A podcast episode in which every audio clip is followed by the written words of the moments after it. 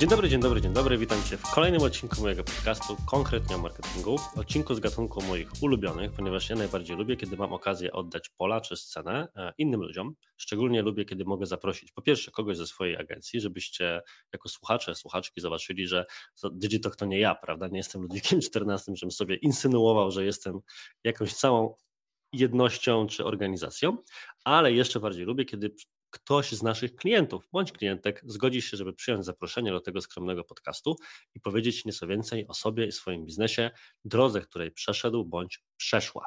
I dzisiaj jest dokładnie taki odcinek. I ze mną są z ramienia Digitoka po raz kolejny pojawia się Anita Karpińska. Cześć Anita. Cześć. A z ramienia naszego klienta, klientki, tutaj nie wiem, jaki zaimek użyć w stosunku do organizacji, bo jaki zaimek do klientki, to myślę, że wiem, natomiast do organizacji to już niekoniecznie, czyli reprezentująca firmę Avionaut Agnieszka Gajda. Cześć Agnieszko. Witam Was wszystkich. Cudownie. Po takim entuzjastycznym wstępie na pewno wszyscy chętnie będą w tym momencie słuchali, więc na sam początek Agnieszko, powiedz nam proszę, co robi firma Avionaut. Więc tak, e, firma Avionaut e, jest producentem fotelików samochodowych. Jesteśmy marką, która ma całą swoją produkcję w Polsce. E, to jest bardzo ważny aspekt z racji tego, że wiele produktów z kategorii foteliki samochodowe bądź wózki są produkowane gdzieś za granicą albo gdzieś w innym kontynencie, a faktycznie u nas dzieje się wszystko w szarlejce, więc cała marka jest z Polski. Produkujemy foteliki, tak jak już powiedziałam, i zaczynamy wychodzić e, na rynki zagraniczne, bądź też już na nich jesteśmy, ale jesteśmy znani jako producent i e, sprzedawca w branży B2B. Jeżeli chcemy powiedzieć o branży B2C, to będzie nasze takie pierwsze zetknięcie i zaczęliśmy tak naprawdę dosyć niestandardowo, bo nie od rynku polskiego, czyli nie od tego macierzystego, na którym jesteśmy, tylko wychodzimy z tą sprzedażą e, na rynek francuski. Od razu mi się rodzi kilka pytań, bo też właśnie wychodzenie na nowe rynki będzie dzisiejszym tematem przewodnim naszej rozmowy, ale zanim jeszcze o tym, to kilka faktów dodatkowych o Avionaucie, które by mnie interesowały. Pierwsza sprawa, powiedz proszę, jak długo jesteście na rynku? E, na samym rynku marka jest około 10 lat. Jeżeli chodzi o takie prężne działania, e, co mam na myśli mówiąc e, prężne działania, czyli już jakieś wykonywane promocje, pokazywanie się na targach zagranicznych albo tych w Polsce, czyli więcej słów o marce mniej więcej padło około 4 lat temu. Wtedy też gdzieś zaczął powstawać taki najlepszy nasz produkt, który jest naszym teraz produktem flagowym, czyli Avionaut Pixel. I myślę, że marka jest no tak mniej więcej od tych czterech lat coraz bardziej znana, ale na samym rynku jesteśmy od 10 lat. A to od razu rodzi takie moje pytanie, trochę poza konkursem, którego nie miałem w scenariuszu rozmowy. Powiedz mi proszę, skoro marka jest 10 lat, ale ten mhm. intensywniejszy etap wzrostu, tak go nazwijmy, zaczął się mniej więcej 4 lata temu, to co się działo w tym magicznym okresie pierwszych 6 lat? Więc tak, e, sama marka Avionaut wywodzi się ze spółki Carvala. E, Carvala była, e, jest do, do, dzisiaj marką, która produkuje części do fotelików samochodowych, do wózków, czyli jest dla Avionauta tak naprawdę dostawcą produktu. Więc w związku z tym przez te 6 lat e, sama marka Avionaut próbowała również e, czegoś nowego. E, zaczęliśmy jako Carvala, nie produkowaliśmy już dla innych producentów, tylko dla samych siebie. Więc myślę, że te 6 lat nie było takim czasem, kiedy marka stawiała na to, żeby wyjść i wybić się, tylko też spróbować swoich sił jako producent i jak to się poukłada, przekładając to na cele biznesowe. Rozumiem, czyli klasyczny produkt, tudzież firma, marka, która zrodziła się z faktu, że robiliście coś dla kogoś, znaleźliście przestrzeń na ulepszenia i postanowiliście już Dokładnie. jako marka własna wystartować. Jasne. A teraz jedno z moich ulubionych pytań, które w ogóle mam taki szatański plan, żeby począwszy od tego odcinka zadawać wszystkim gościom. Także na tobie je przetestuję. Mam nadzieję, że się nie obrazisz. Pytanie brzmi, uwaga, co twoja firma robi inaczej niż konkurencja, albo co robi, czego konkurencji nie robią?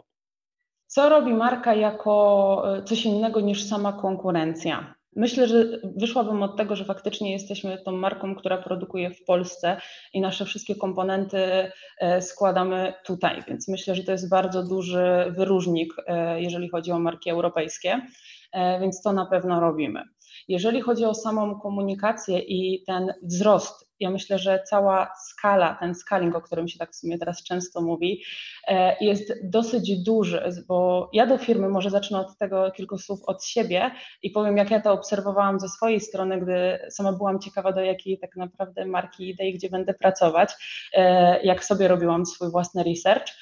Ja do, y, do Avionauta przyszłam mniej więcej rok temu na stanowisko e-commerce managera i miałam po, poprowadzić markę w tą stronę. E, po pół roku byłam bardzo zadowolona, ponieważ dostałam delikatny awans i również stanęłam na czele e, w ogóle strategicznego marketingu globalnego tej marki. I wtedy też się zastanawiałam, jak ta droga wygląda, i zauważyłam, że marka Avionaut bardzo szybko podejmuje działania i potrafi znaleźć taką lukę. I patrząc na działania konkurencji, widzę, że często to jest taki jednostajny ruch i one są bardzo przewidywalne, te ruchy. A marka Avionaut faktycznie stara się bardzo szybko odpowiadać na potrzeby konsumenta, może nie strategicznie, nie zastanawiając się, co dalej będzie, tylko bardzo szybko jesteśmy w stanie się zebrać, przemyśleć, przedyskutować, y, myślę, zrobić taką małą analizę SWOT, jak to będzie wyglądać i faktycznie wdrażać. Więc A jesteś bardzo... w stanie podać przykład takiego działania? Bo ujęłaś to w bardzo ładne słowa, w sensie, że reaguje się dynamicznie na zmiany na rynku, czyli że tak mhm. startupowo, mimo de facto nie bycia startupem, bo tak chyba bym was nie określił, tak. bo startupy są ja... zawsze z branży technologicznej, ale bądźmy konkretni, zgodnie z tytułem podcastu, tak. więc czy jest jakiś przykład takiego działania, o którym możesz powiedzieć? E, ja myślę, że to będzie sama Francja, o której będziemy mogli dłużej okay. porozmawiać. E, I samo to wyjście na rynki zagraniczne i choćby to, dlaczego zaczęliśmy właśnie od Francji, a nie od Polski. Mhm.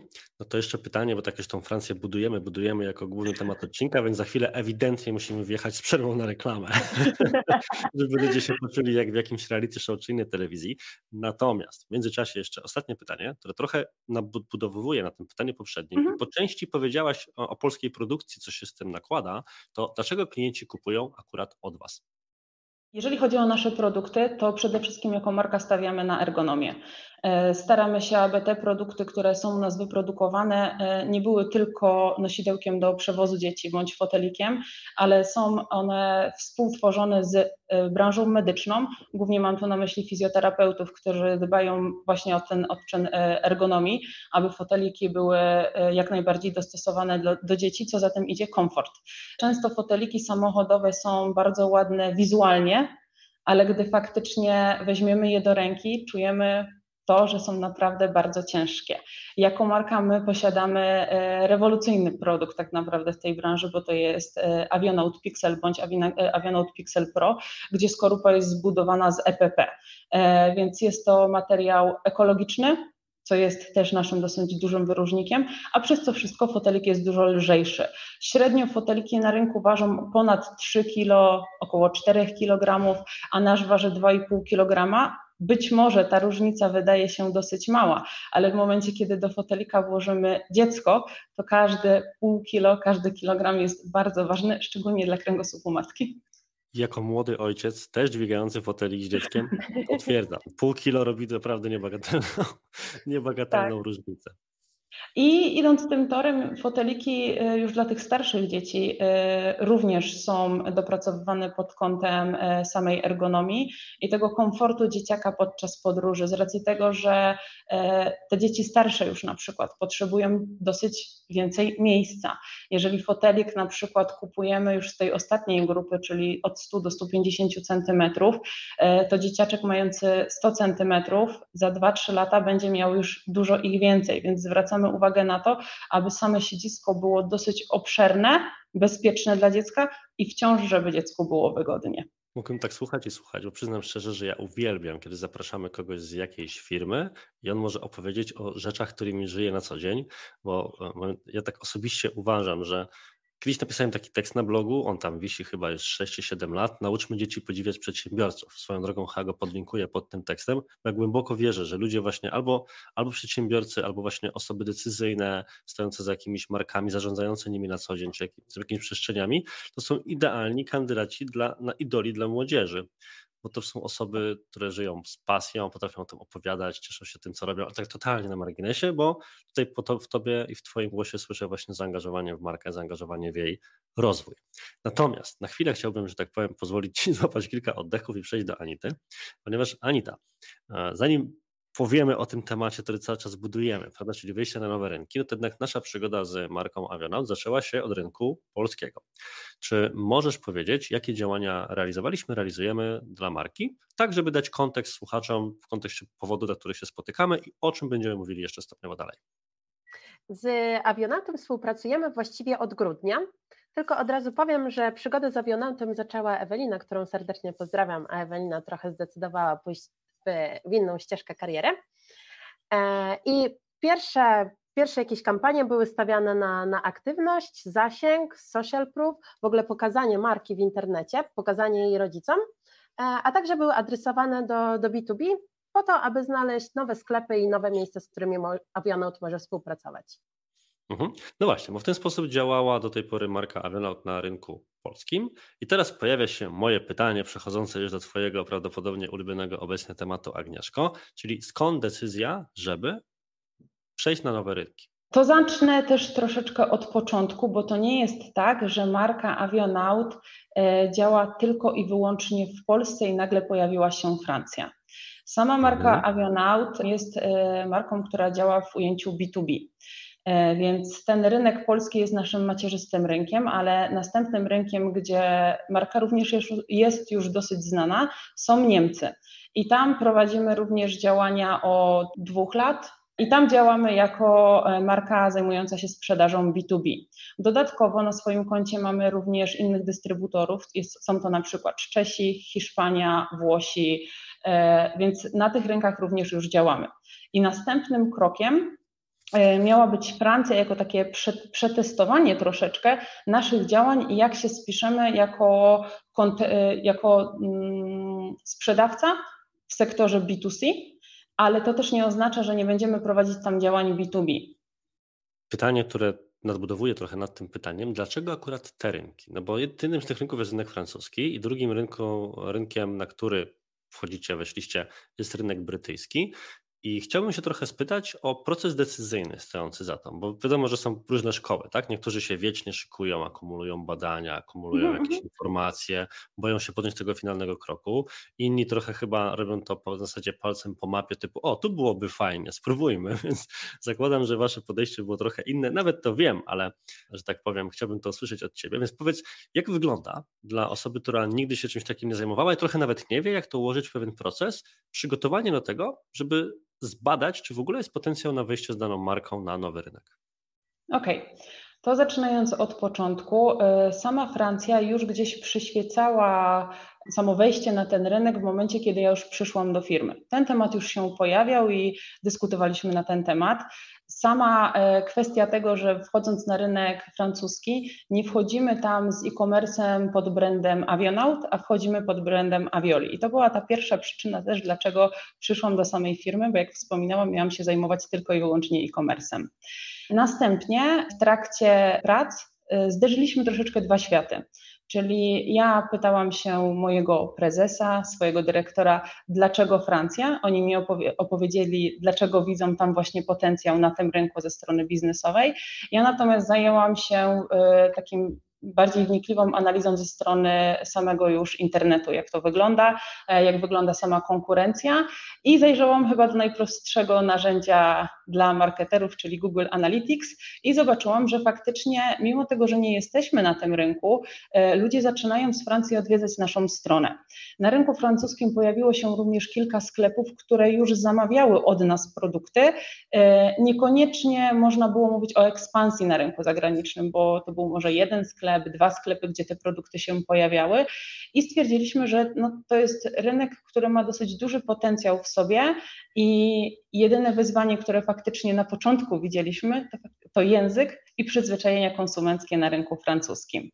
E, mniej więcej od stycznia do e, czerwca trwały rozmowy na temat tego rynku i stwierdziliśmy, że rozwiązaniem, które może nam pokazać, czy faktycznie się tam spiszemy, będzie zatrudnienie country managera na tym rynku, który może nam zrobić research i wprowadzić nas na ten rynek, tak jak to powinno wyglądać. Ponieważ ja jestem zwolennikiem takiej koncepcji, żebyśmy mm, troszeczkę nie wpadali w taką wirtualizację. To są takie pułapki wirtualizacji. Często nam się wydaje, że internet jest tak szeroki, że wystarczy właśnie palcem na mapie pokazać, chcę być tutaj, e, szybciutko założyć sklep internetowy i to działa.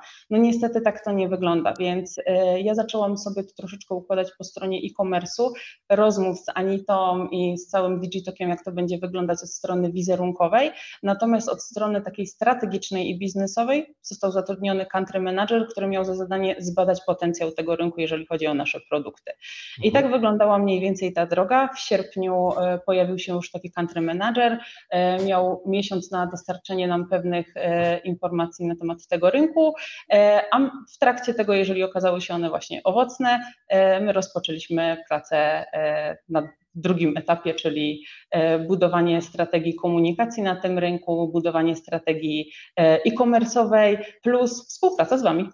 Fantastycznie mi się z Wami współpracuje i myślę, że to była dobra decyzja rok temu, bo w sumie to nie zostało powiedziane, ale marka Avionaut rok temu jeszcze nie prowadziła tak naprawdę, no półtorej roku, jakoś tak mniej więcej rok temu, nie prowadziła żadnych działań, ewentualnie były to tylko promowane posty tutaj gdzieś e, wewnętrznie, I pamiętam, kiedy wybierałam samą agencję, miałam pierwsze z Wami rozmowy, to taka rzecz, która w sumie e, chyba jest dla Was ważna. Byliście pierwszą agencją, która nie od razu nie mówiła na przykład na tym rynku 70 tysięcy, na tym 50 tysięcy, na tym 100 tysięcy, tylko podeszliście do tego tak zdroworozsądkowo, czyli najpierw mnie wysłuchaliście, a potem jakby dobieraliście do tego budżety. E, Anita też wie, że jakby nasz budżet też jest skalowany do potrzeb i nie ma nigdy takiej zamkniętej furtki, że ja mówię nie ściana, albo wy mi mówicie tyle, albo nie wyjdzie, tylko jest prowadzony dialog i faktycznie e, no ja widzę rezultaty. Mi się rodzi milion pytań na podstawie tego, co powiedziałaś, więc aż się tutaj boję o czas naszego nagrania.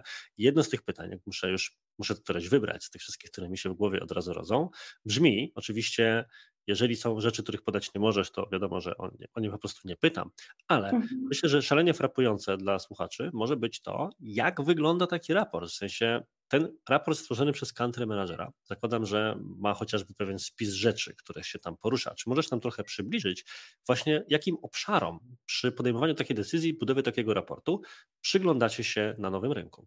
Tak, i też tu dosyć dużo chyba mogę znów powiedzieć w tym temacie, z racji tego, że wejście na rynki, w ogóle wejście w takie nieznane, o, mogę, może tak powiem.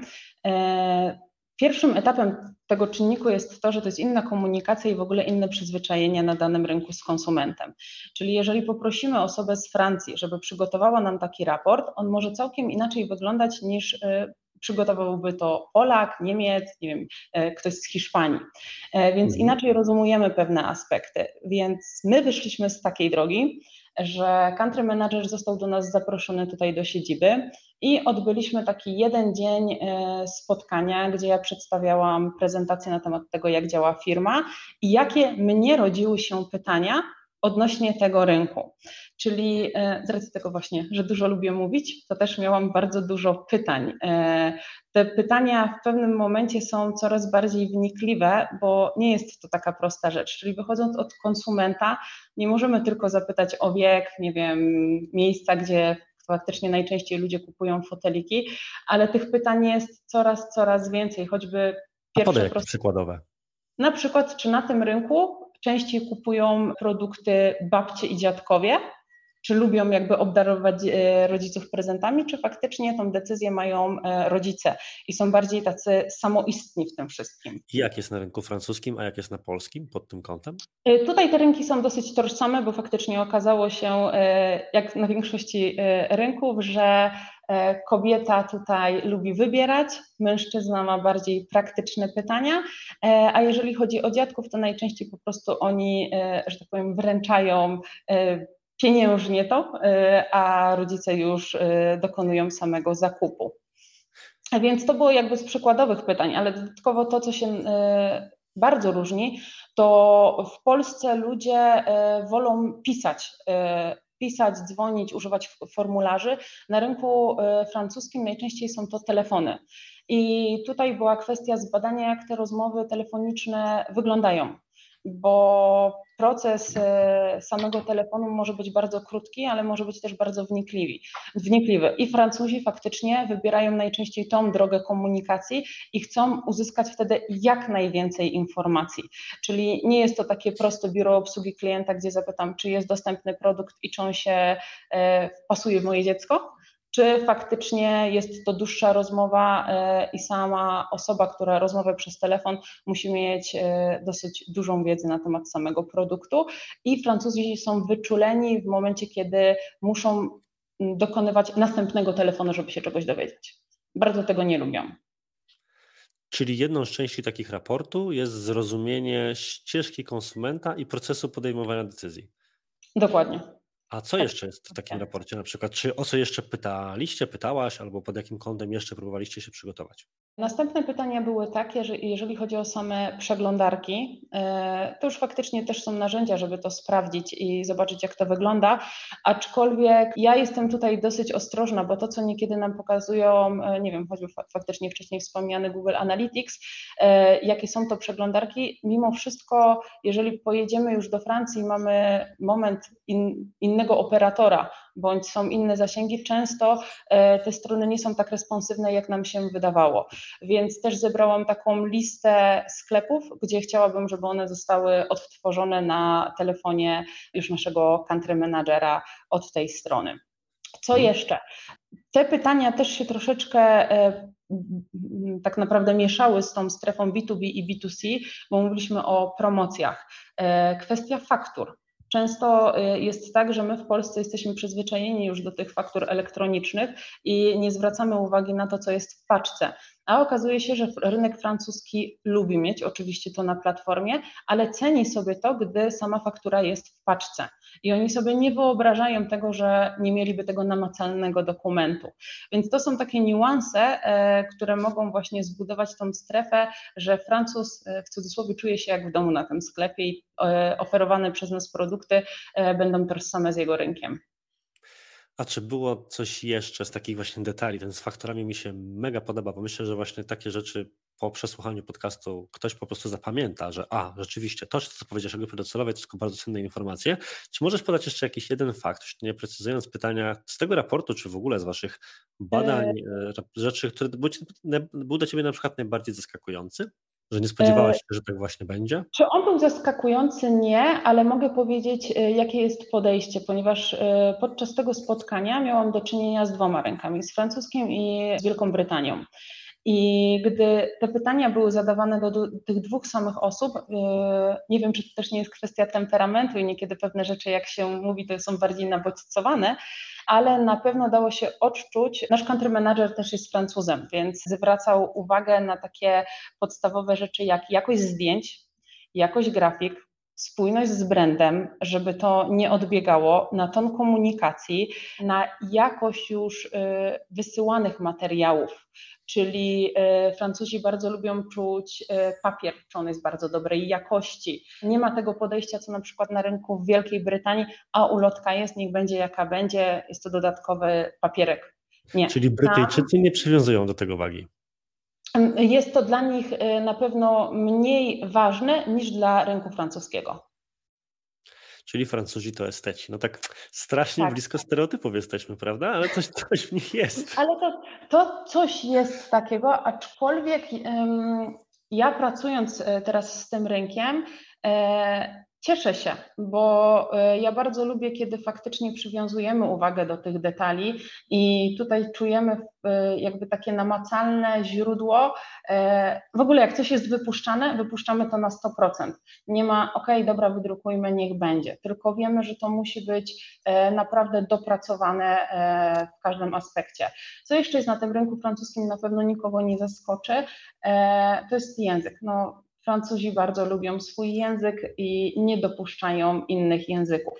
Co jest właśnie różne, bo nawet w Polsce, jeżeli mamy sklep w języku angielskim, może wydawać się on nam bardziej pro, że to jest coś fajnego. No niestety na rynku francuskim po prostu zostaniemy od razu, no od razu powiedzą na mnie. Mhm.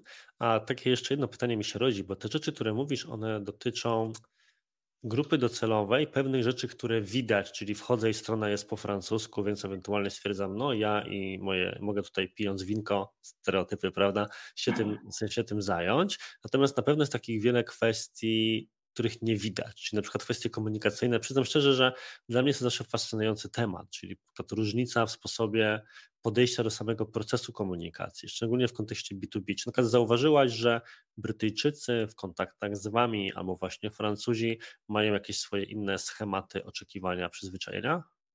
Powiem tak, na rynku, y, jeżeli weźmiemy pod lupę rynek brytyjski, y, nie miałam jeszcze przyjemności rozmawiać z osobą odpowiedzialną y, za B2B, czyli poza country managerem nie mogłam rozmawiać ze sklepami, ale miałam przyjemność rozmawiać z osobami na rynku niemieckim. I gdy weźmiemy tak te trzy stwory, czyli Polska, Francja i Niemcy, to tak, sposób komunikacji jest całkowicie, całkowicie inny i y, już właśnie od tego, czego nie widać, ja myślę, że u nas w firmie on jest całkiem inny, czyli całkiem inaczej podchodzimy do zadań na rynku e, francuskim, niemieckim e, czy polskim.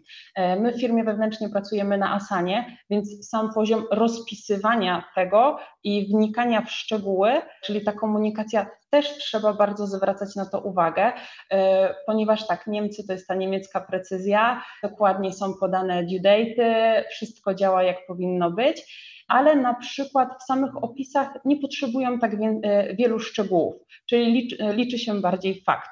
Natomiast na rynku francuskim e, jest dużo więcej rozpisywania, czyli są bardziej tacy dociekliwi już później w tej konwersacji, dlatego nasz country manager potrzebuje więcej materiałów do tego wątku jeszcze wrócimy w takim razie, natomiast na chwilę chciałem przeskoczyć ponownie do Anity, żebyśmy nadali tym rzeczom, które powiedziałaś, kontekst czysto realizowanych przez nas kampanii, bo Anita, z perspektywy osoby, która zajmuje się kampaniami na Facebooku i trochę nadbudowując na tym, co powiedziała Agnieszka, są zawsze różnice w podejściu do kampanii na rynek polski, a do kampanii na rynek zagraniczny. Natomiast pytanie brzmi, czy na pewno? I teraz, mając już doświadczenie z kampaniami na rynku polskim i z kampaniami, które mają się rozpocząć na rynek francuski czy brytyjski, które masz już ewentualnie za sobą. Powiedz proszę, odpowiedz mi proszę na jedno pytanie po tym przydługim wstępie do pytania, za który Cię oczywiście przepraszam.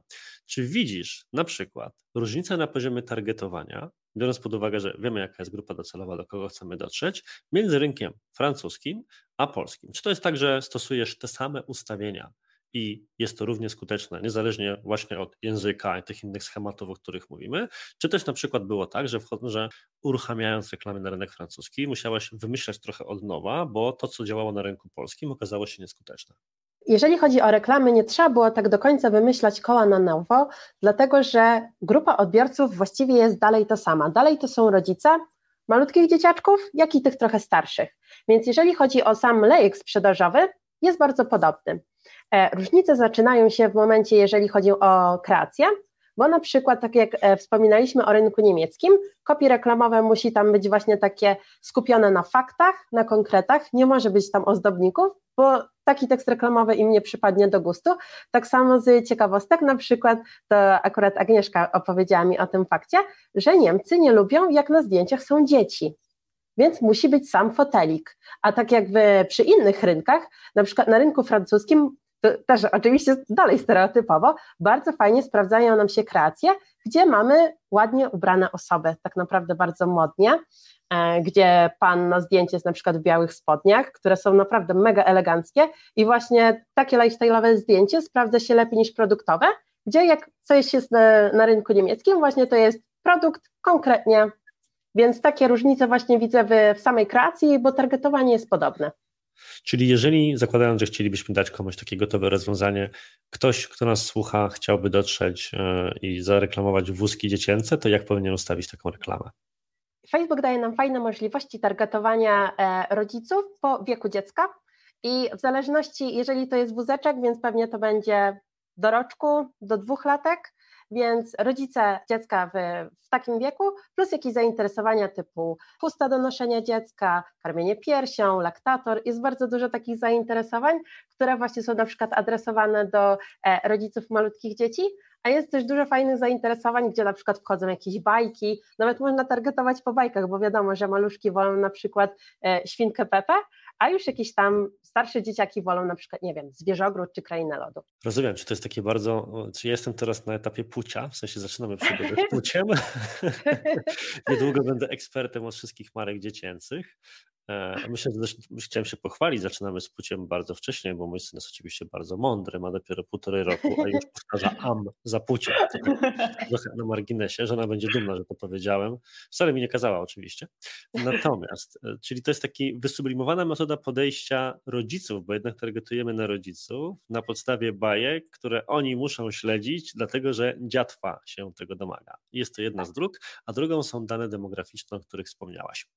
I do, mówisz, że dokładnie tego samego targetowania można użyć i używamy na tych pozostałych rynkach, więc problem nie leży, czy problem, wyzwanie, czy jakaś rzecz, którą trzeba rozstrzygnąć, nie leży na poziomie targetowania, co bardzo się cieszę, że to powiedziałaś, ponieważ chciałbym się od tego odbić takim komentarzem. Przeważnie, kiedy przychodzi do mnie, czy z klientami, a też uczestnikami szkoleń, czy kursów, to tym problemem, którym się wszystkim wydaje, że mają, jest właśnie znalezienie tego jednego idealnego targetowania, czy ewentualnie na przykład gdyby ktoś stał przed takim samym wyzwaniem jak Agnieszka, wejścia na nowe rynki, to też jedną z pierwszych rzeczy, które ludzie przeważnie się zastanawiają jest, hmm, hmm, hmm, jakie tu muszą być różnice na poziomie targetowania, przecież to musi działać inaczej. Natomiast okazuje się, że algorytm, no, zainteresowania są globalne, to dalej to jest po prostu wybranie konkretnego kraju, więc idąc nawet drogą dedukcji z tej strony można dojść do wniosku, że mogą to być, co potwierdzasz, dokładnie te same targetowania, natomiast różnica jest na poziomie komunikacji. Komunikacja zawsze zjada targetowanie na, na śniadanie, idealne targetowanie bez dobrej komunikacji się nie sprawdzi. Czy są jeszcze jakieś różnice na tym poziomie, które podczas prowadzenia kampanii udało Ci się zauważyć? E, tu mogę serdecznie pozdrowić naszego Krzysia, który robi reklamy na, na YouTubie, na, na Google. I właśnie na przykład mieliśmy reklamy tłumaczone na język angielski i Krzyś właśnie był bardzo niezadowolony, no bo Francuzi nie lubią reklam, które nie są po francusku. I tutaj dziękuję za Agnieszki za to, że Agnieszka już jest na etapie załatwiania nam lektora, który po prostu e, będzie opowiadał o tych reklamach i dzięki temu osoba, która coś robi w mieszkaniu i słucha też YouTube'a, będzie właśnie słyszała reklamę dopasowaną do, do rynku i dzięki temu będzie mogła się bardziej zidentyfikować z tą marką.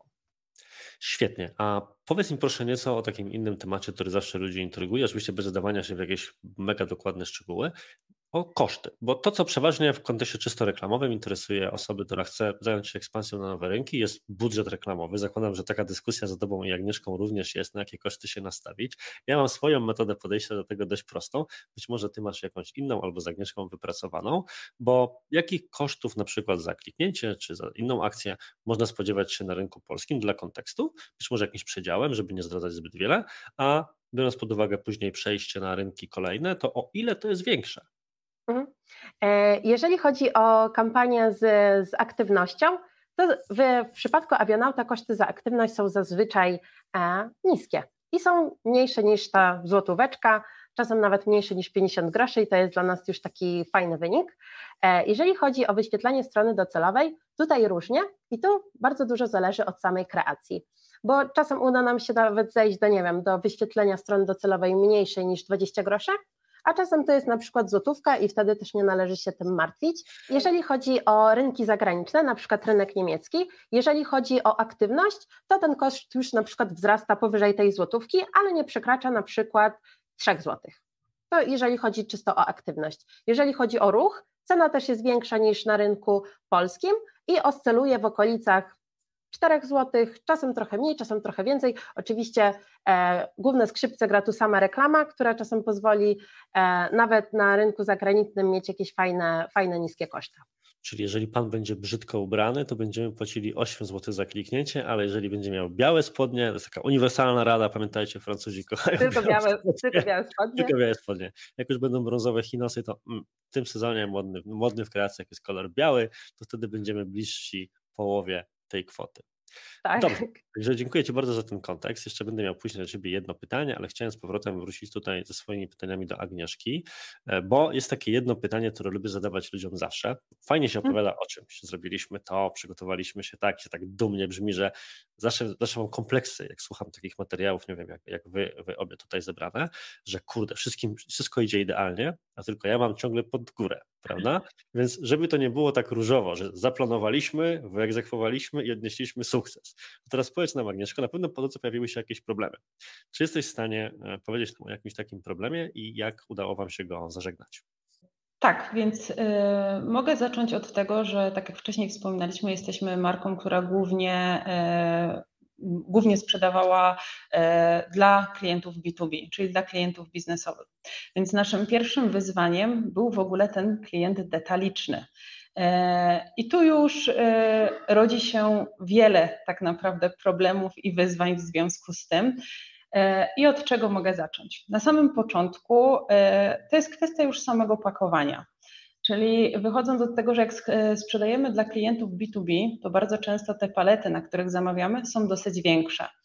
E, czyli zmieszczą więcej pudełek na e, samej palecie. Tutaj już wchodzimy jakby w inny model rozliczania, bo tych paczek wysyłamy jednostkowo mniej do jednego miejsca. Więc to jest pierwsza kwestia. Następnie musieliśmy zwrócić uwagę na procedurę OSS, która aktualnie weszła do naszej Unii Europejskiej, jeżeli chodzi o samą sprzedaż. I to też jest kwestia dostosowania do tego wszystkiego. I to nie jest tak naprawdę, jakby się tylko właśnie wydawało, kwestia księgowości, że my zamykamy na to oczy i się tym nie przejmujemy, ale osoby, które prowadzą sklep internetowy i są zintegrowane z różnymi ERP-ami, muszą pamiętać o tym, że każdy ERP powinien mieć włączoną pewną funkcjonalność, która w pewnym momencie zmieni ten podatek VAT na inny, tak żebyśmy byli bezpieczni. I to też jakby rodzi e, nie tyle co chyba problemy, tylko uważam, że często problemy rodzą się wtedy, kiedy nie wiemy, że one mogą nadejść i nie jesteśmy uważni. Takim wyzwaniem wchodząc na ten rynek to jest pamiętanie o wielu, wielu szczegółach, które potem mogą troszeczkę nam skomplikować sprawę. Następną kwestią to były same płatności. W związku z tym, że na rynku y, najczęściej, mm, że tak powiem, najlepszą ofertę możemy uzyskać w tym momencie, kiedy mamy zarejestrowaną działalność gospodarczą w danym kraju, bo wtedy jesteśmy rozliczani troszeczkę na innym przeliczniku. Jeżeli nie ma zarejestrowanej tamtej działalności, to ten przelicznik nie zawsze jest dla nas najbardziej korzystny, jakbyśmy oczekiwali, a przecież chcemy dać e, użytkownikowi jak najwięcej form płatności, jak najbardziej dostosowanych e, do tego rynku. I tu już mogę powiedzieć, że Francuzi bardzo lubią karty kredytowe. To też jest troszeczkę e, inne podejście niż na rynku polskim. Następną kwestią było już to, co wcześniej wspominałam, bardzo lubią kontakt telefoniczny. Więc e, naszym wyzwaniem było to, że musieliśmy zorganizować się w biuro obsługi klienta, ale faktycznie z takim francuskim francuskim, nie osoba, która mówi kali jeść, kali pić, tylko która będzie przyjacielem po tej drugiej stronie. Po tej drugiej stronie, jak mówię, też sprzedajemy e, produkty, które mają zagwarantować bezpieczeństwo, więc tu już nie rozmawiamy sobie o kolorze bluzki czy nie wiem, kolorze spodni, e, tylko mówimy o foteliku, który ma być funkcjonalny i zagwarantować bezpieczną podróż małemu e, dzieciaczkowi. E, w skrócie. Więc e, to było dosyć duże wyzwanie z racji tego, że sama procedura e, wejścia takiego biura, biura obsługi klienta to jest naprawdę bardzo dużo złożonych rzeczy. Sam dokument liczy ponad 7 stron do wypełnienia, gdzie oni zadają przeróżne pytania na temat. Jak wypełniałam to, to pamiętam, było tam takie jedno pytanie: sposób mówienia gdzie trzeba dokładnie doprecyzować, czy faktycznie chcemy być bardziej tacy friendly, czy bardziej y, per pani, per pan, jak potem kontynuować tą rozmowę. E, Czyli, jak bo, bardzo... bo myślę, że to, przepraszam, że ci wejdę słowo, ale bo to może umknąć osobom, które nas słuchają, zdziwią się skąd, skąd o czymś takim mówisz. Wypełniałaś brief dla firmy czy organizacji, która miała dla was zorganizować takie biuro na miejscu we Francji. Są takie e, agencje, które zajmują się biurem obsługi klienta. Nie, często, nie jest to zazwyczaj tak, że, ta agen, e, że całe biuro jest za granicą w danym rynku.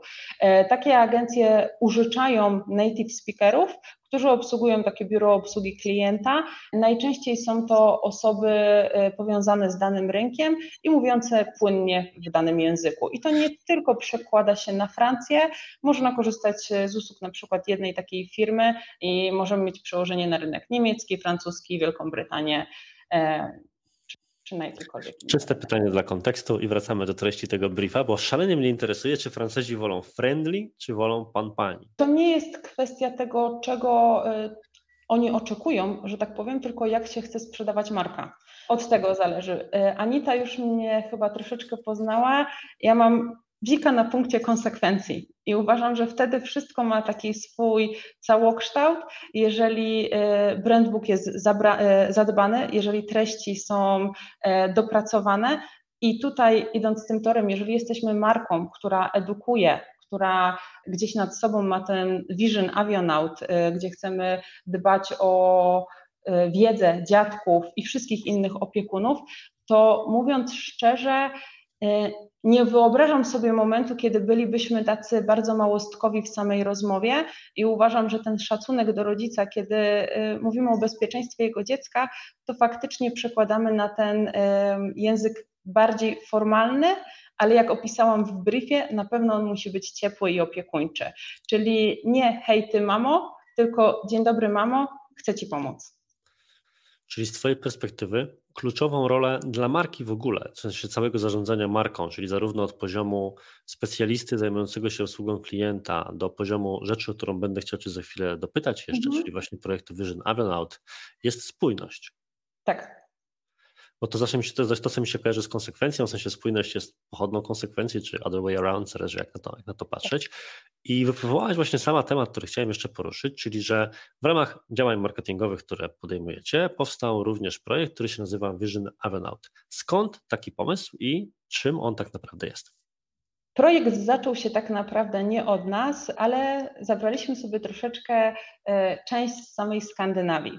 E, jest tam projekt Vision Zero, który mówi o tym, że jeżeli jest wypadek, to ofiar, skutków e, tego wypadku powinno być zero, czyli wszyscy są tak naprawdę bezpieczni w tym aucie. My produkując nasze foteliki, jak wcześniej wspominałam, zwracamy bardzo uwagę na ergonomię i na bezpieczeństwo i komfort dziecka. I stwierdziliśmy, że jest to troszeczkę pochodna tego, co mamy wpisane w swoją misję i wizję samej marki Avionaut. Czyli to bezpieczeństwo dzieci na drodze i nawet jeżeli już będzie ta kolizja, i coś się stanie, to dziecko powinno wyjść w cudzysłowie bez szwanku z tego. A na ten aspekt, y, stety albo niestety, składa się bardzo wiele czynników, bo nie zawsze to jest kwestia samego fotelika. Fotelik samochodowy może mieć y, najwięcej gwiazdek, y, jeżeli chodzi o testy bezpieczeństwa. Może ogólnie przechodzić przeróżne testy i być najbezpieczniejszym fotelikiem na świecie. W momencie, kiedy nie zadbamy o szczegóły, jak dobre, umieszczenie tego fotelika w samochodzie, dobre zapięcie pasów, dzieci w foteliku samym nie będą E, będą zbyt grubo ubrane, to wszystko ma wpływ na to, że ta podróż może być nie do końca bezpieczna. Więc my jako marka postawiliśmy sobie to w sumie za cel edukować rodziców i opiekunów, tak aby bezpiecznie przewozili dzieci i żeby mieli tego świadomość. I tym właśnie jest sam projekt Vision Avionaut. Jeżeli zapoczątkowaliśmy sam projekt, e, powołaliśmy taką bazę wiedzy na naszej stronie Avionaut. E, nie jest to tylko i wyłącznie taki blog, gdzie opisujemy suche fakty albo konkretne frazy pod SEO, żeby się lepiej wypozycjonować, tylko faktycznie szukamy takich tematów, e, które mogą ułatwić bezpieczeństwo i najczęściej wyedukować samych dziadków, bo bardzo często w tych czasach to oni często przewożą nasze dzieci i chcemy podawać tą wiedzę w taki sposób, aby mama czy tata mógł podejść do tej babci dziadka i powiedzieć: popatrz na to, przeczytaj. E, taki case, który chyba najczęściej jest e, słyszany, to gdy dziadek mówi, ale ja tylko chcę pojechać z wnuczkiem do sklepu, albo ja tylko chcę pojechać, nie wiem, 5 kilometrów dalej, bo mieszkam ulicę. E, badania pokazują, że najczęściej wypadki samochodowe i tam, gdzie są kolizje, są mniej więcej, są dwa źródła. Jedne mówią, że to jest 8 kilometrów, inne mówią, że to jest 16 kilometrów, właśnie od miejsca, z którego wyjeżdżamy. Czyli te krótkie trasy najczęściej są najbardziej niebezpieczne, bo wtedy do nich się tak mniej przykładamy, są one robione tak bardzo szybko, niekiedy to jest właśnie wyjście, podwiezienie dziecka do przedszkola i właśnie na takie detale projekt Vision Avionaut zwraca uwagę. Dodatkowo y, mamy swoich ambasadorów, którzy komunikują samą akcję i edukują y, inne osoby. E, a także e, same kampanie, e, które są tworzone w kontekście Vision Avionał, które mają dotrzeć tak naprawdę do jak największej liczby odbiorców i, i podawać im już tą konkretną wiedzę na temat tego, jak bezpiecznie przewozić dzieciaczki. Idealnie, bo dokładnie o to chciałem w tym momencie zapytać Anitę, więc bardzo Ci dziękuję za podprowadzenie kolejnego pytania, Agnieszko. Czy w jakiś sposób taka baza wiedzy, tak ją nazwijmy, w skrócie oczywiście, nie oddając pełni złożoności projektu, jak Avenaut Vision, jest czymś, co warto, jeżeli na przykład firma miałaby podobny projekt u siebie w innej branży, wykorzystywać w reklamach i jeżeli tak, co takiego może nam to dać, Anita? To ja mogę od razu powiedzieć, że Vision Avionaut jest takim dosyć nowym projektem, jeżeli chodzi też o, o reklamowanie. I na początku spotkaliśmy się też z małą ścianą, a raczej ja się spotkałam przy reklamach, dlatego że koszty wyświetlenia strony docelowej były bardzo wysokie. Trochę mnie to przeraziło. I jak okazało się, zabrałam się do tych reklam trochę ze złej strony, bo chciałam opowiedzieć e, o samej bazie wiedzy, na czym ona polega, i e, niezbyt się to sprawdziło, dlatego że to jest produkt jeżeli mogę nazwać to produktem, produkt nowy i ludzie nie wiedzą, czym jest. Mam nadzieję, że w przyszłości się dowiedzą i będzie dla nich to czymś, do czego z chęcią sięgają, ale na razie trzeba edukować ludzi na temat samej tej bazy wiedzy. I teraz podeszłam do tego z, z drugiej strony i e, kieruję ruch do samej do samego artykułu, który e, rozwiązuje jakieś konkretne rozwiązania, na przykład przygotowanie do podróży z dzieckiem, jak się przygotować, kopie reklamowe zadaje pytania z tego artykułu, na które odpowiadamy w tym artykule i już widzę, że wyniki są dużo fajniejsze, więcej osób zaczyna wchodzić na, na, bazę wiedzy i wydaje mi się, że te działania właśnie będą kontynuowane, że to będzie tak naprawdę e, nie od ogółu do szczegółu, tylko w tym przypadku od szczegółu do ogółu. Mhm. Czyli jak rozumiem, możliwość wykorzystania czegoś takiego de facto sprowadza się do dwóch rzeczy, czyli z jednej strony jesteśmy w stanie wykorzystać to po części jako targetowanie. Często na ramach tego podcastu padało takie myślenie e, i takie, taka myśl przewodnia, powiedzmy, że najlepszym targetowaniem nie są opcje dostępne w panelu, najlepszym targetowaniem są treści, więc mega się cieszę, że marka Avionaut ma taki projekt, abstrahując od jego misyjnej wartości, w którą głęboko wierzę i cieszę się, że coś takiego realizujecie, dziękuję. Ale też dla naszej czystej reklamowej roboty jest to po prostu przydatne, bo osoba, która klika takie treści, sama się targetuje, że jest po prostu zainteresowana tego typu chociażby kategorią produktową, chociażby na poziomie pozyskiwania wiedzy jeszcze na tym etapie lejka zakupowego. A z drugiej strony tego typu artykuły można też dobrze obudować dodatkowymi treściami czy dodatkowymi materiałami, czyli biorąc pod uwagę, że pokazujemy jednak jak na przykład podjąć decyzję na temat zakupu foteliku dla dziecka, czy na jakie aspekty zwracać uwagę, kiedy go kupujemy, to nie stoi na przeszkodzie, żeby jakby nie było na swojej własnej platformie, od razu przekierować kogoś do miejsca, gdzie może wyszukać na przykład sklepu, w którym taki, e, taki fotelik mógłby sobie kupić.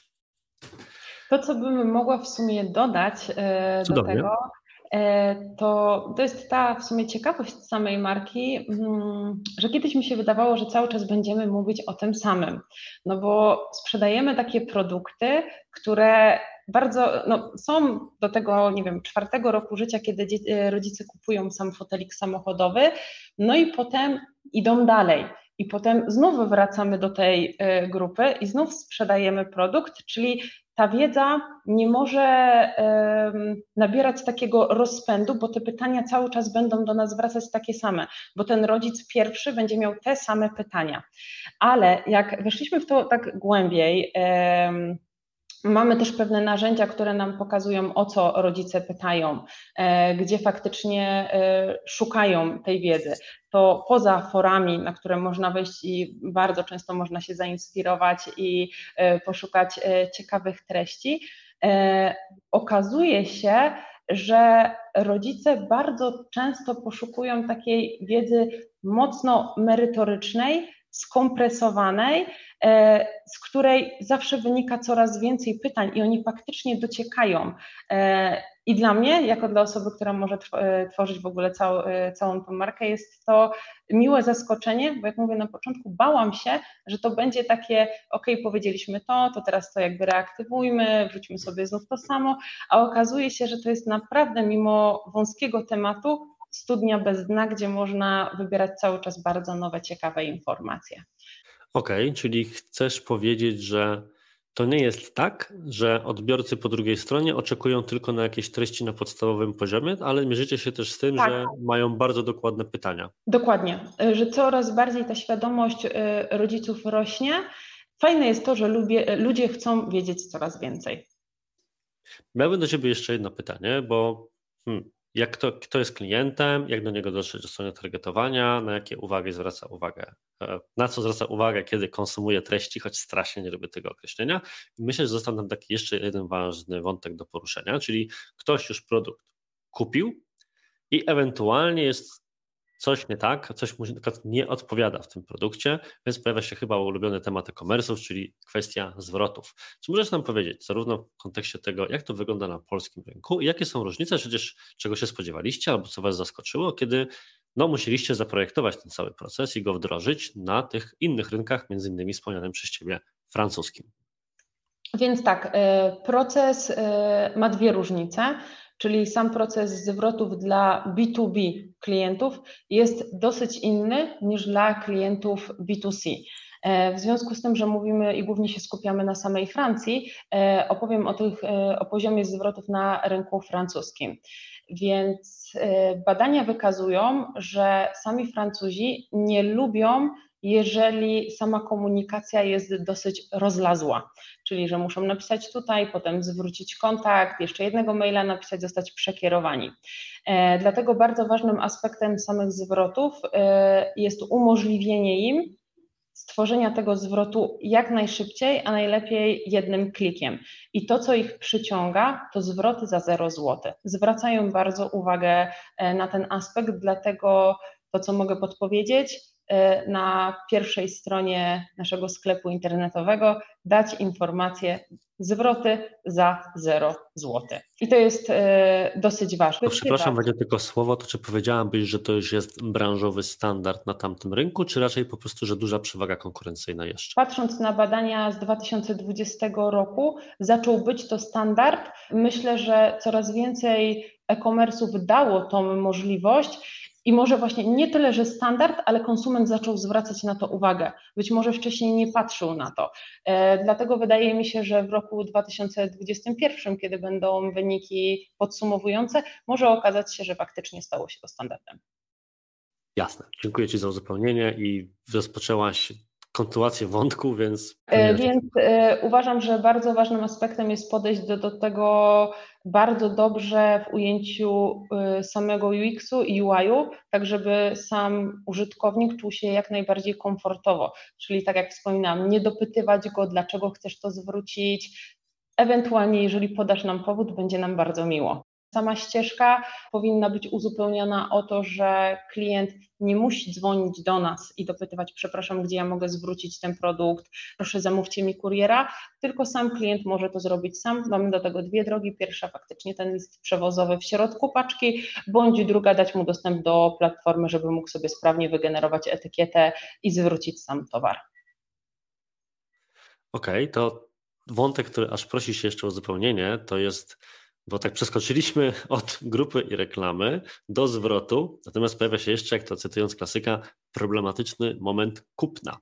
I z tego co mhm. wiem, jesteś osobą, która bardzo dużą wagę przywiązuje do tego, jak zaprojektowany jest cały proces, czy cała strona właśnie do tej kwestii zakupowej. Więc powiedz proszę, czy prowadziliście na przykład jakieś badania UX-owe nad, nad stroną internetową i procesem zakupowym, właśnie biorąc pod uwagę wejście na nowy rynek i specyfikę tamtego klienta, czy doprowadziło Was to do jakichś ciekawych wniosków? Proszę.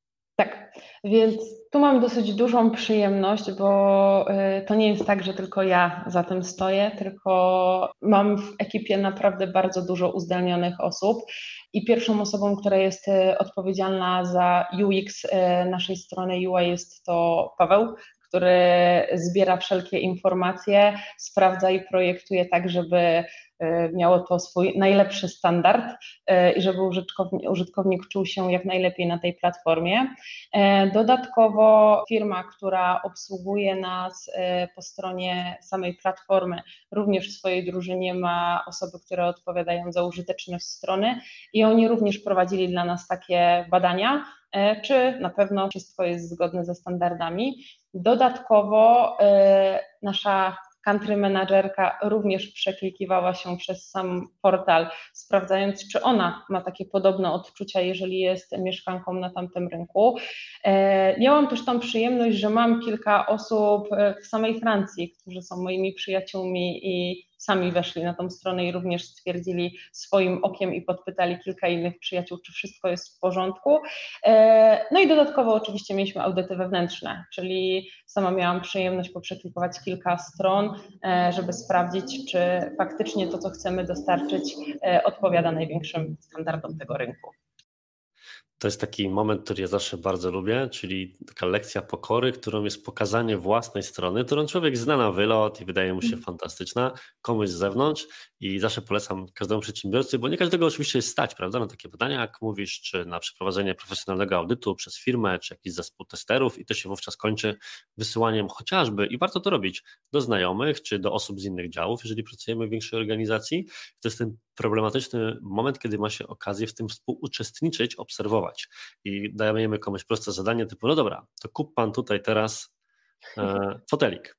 I tak stoimy obok i patrzymy, że gdzie klikasz, w ogóle nie tutaj, czemu tego nie widzisz? Przecież to jest takie proste. Więc każdemu przedsiębiorcy, któremu wydaje się, że jego strona jest prosta, intuicyjna, łatwa w nawigacji, świetnie działa i tak dalej, polecam po prostu test pod postacią wysłaniu, tak jak mówisz Agnieszko, że też między innymi uzupełniając zrobiłaś kilku osobom wokół i mm, zobaczenie, że to proste jest tylko dla nas, właśnie dlatego, że byliśmy często zaangażowani w tworzenie też takiej witryny. To jest samo chyba całe clue, od czego zaczęłam, to jest ta pułapka wirtualizacji. Wirtualizacji ja naprawdę przed tym strzegę straszliwie, że mm, jeżeli chcemy wychodzić na nowe rynki, chcemy zrobić cokolwiek innego, e, nawet e, na rynku polskim chcemy dodać dodatkową opcję, musimy się pozbyć tego myślenia, że wszystko jest tak proste, jeżeli jest zautomatyzowane, bo tak wcale nie jest. Dopóki nie mamy poukładanych pewnych rzeczy w głowie, i ja wychodzę z tego założenia poukładanych na papierze, bo często jak zaczynamy to spisywać, wtedy zaczynają wychodzić e, różne braki.